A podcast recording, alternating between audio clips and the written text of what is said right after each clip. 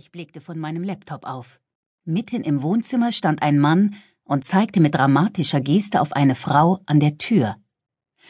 Ich verlange, dass du diesen, diesen Drachen wegen Ungehorsam bestrafst. Ja, ja, wer es glaubt, murmelte eine Stimme vom Fußboden. Maggot betrachtete den Hund, der auf einem sonnenbeschienenen Fleck lag und sich durch einen Stapel pornografischer Comics las, mit zugekniffenen Augen. Ich habe dir keine Erlaubnis gegeben, in meiner Gegenwart zu sprechen, Dämon. Große Neuigkeit. Du bist gar kein Fürst mehr, deshalb kann ich sagen, was ich will. Stimmt's, May? Ich wollte gerade nicken, besann mich aber dann eines Besseren.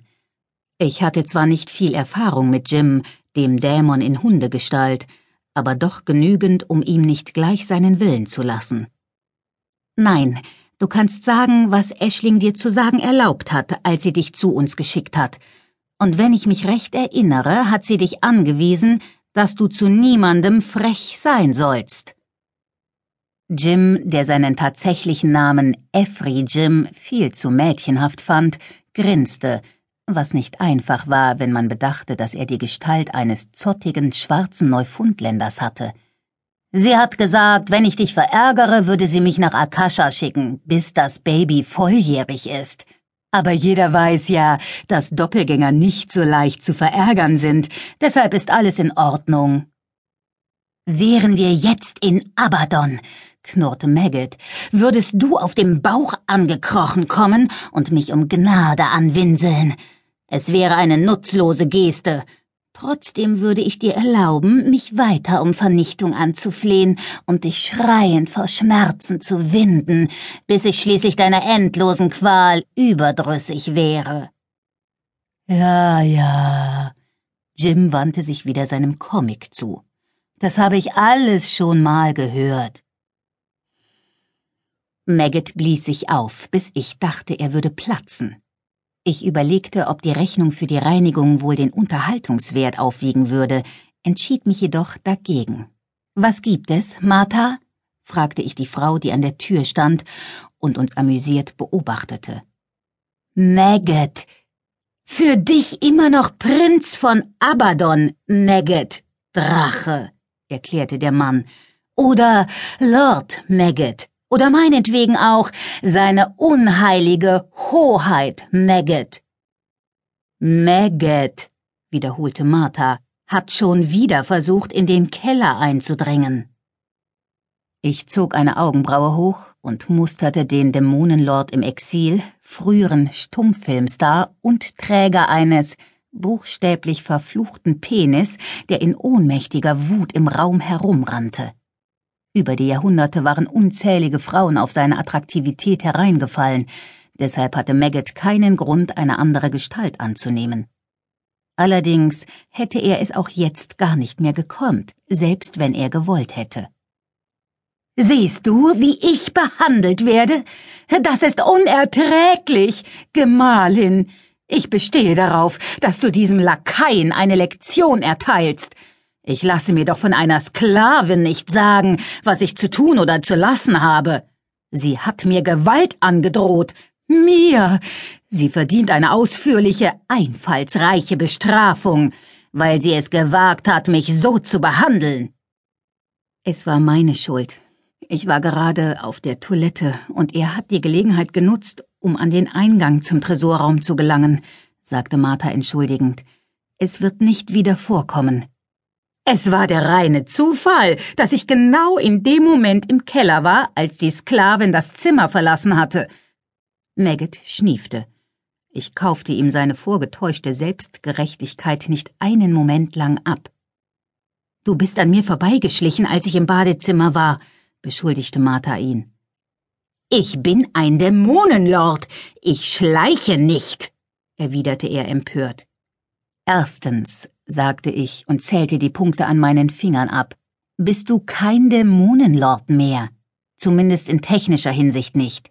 Zweitens ist Martha eine von Gabriels Elitewachen, keine Sklavin, und du wirst sie mit dem gebührenden Respekt behandeln. Und drittens bin ich nicht deine Gemahlin, also hör auf, mich so zu nennen.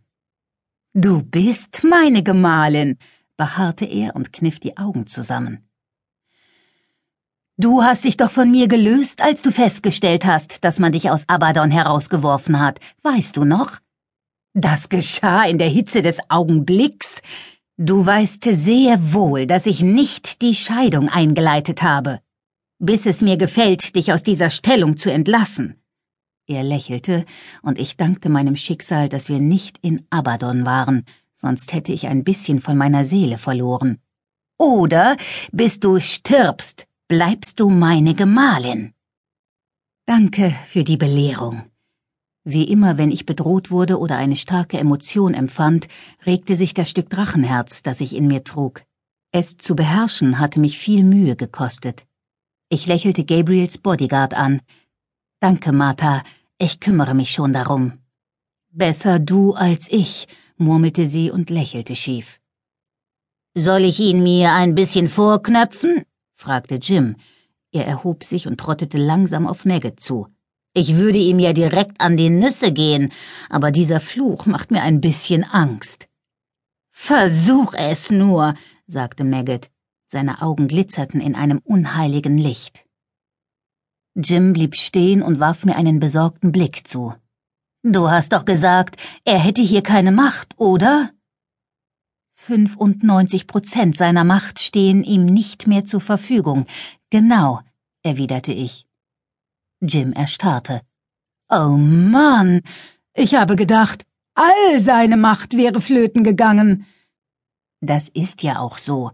Na ja, alle Macht, abgesehen von fünf Prozent.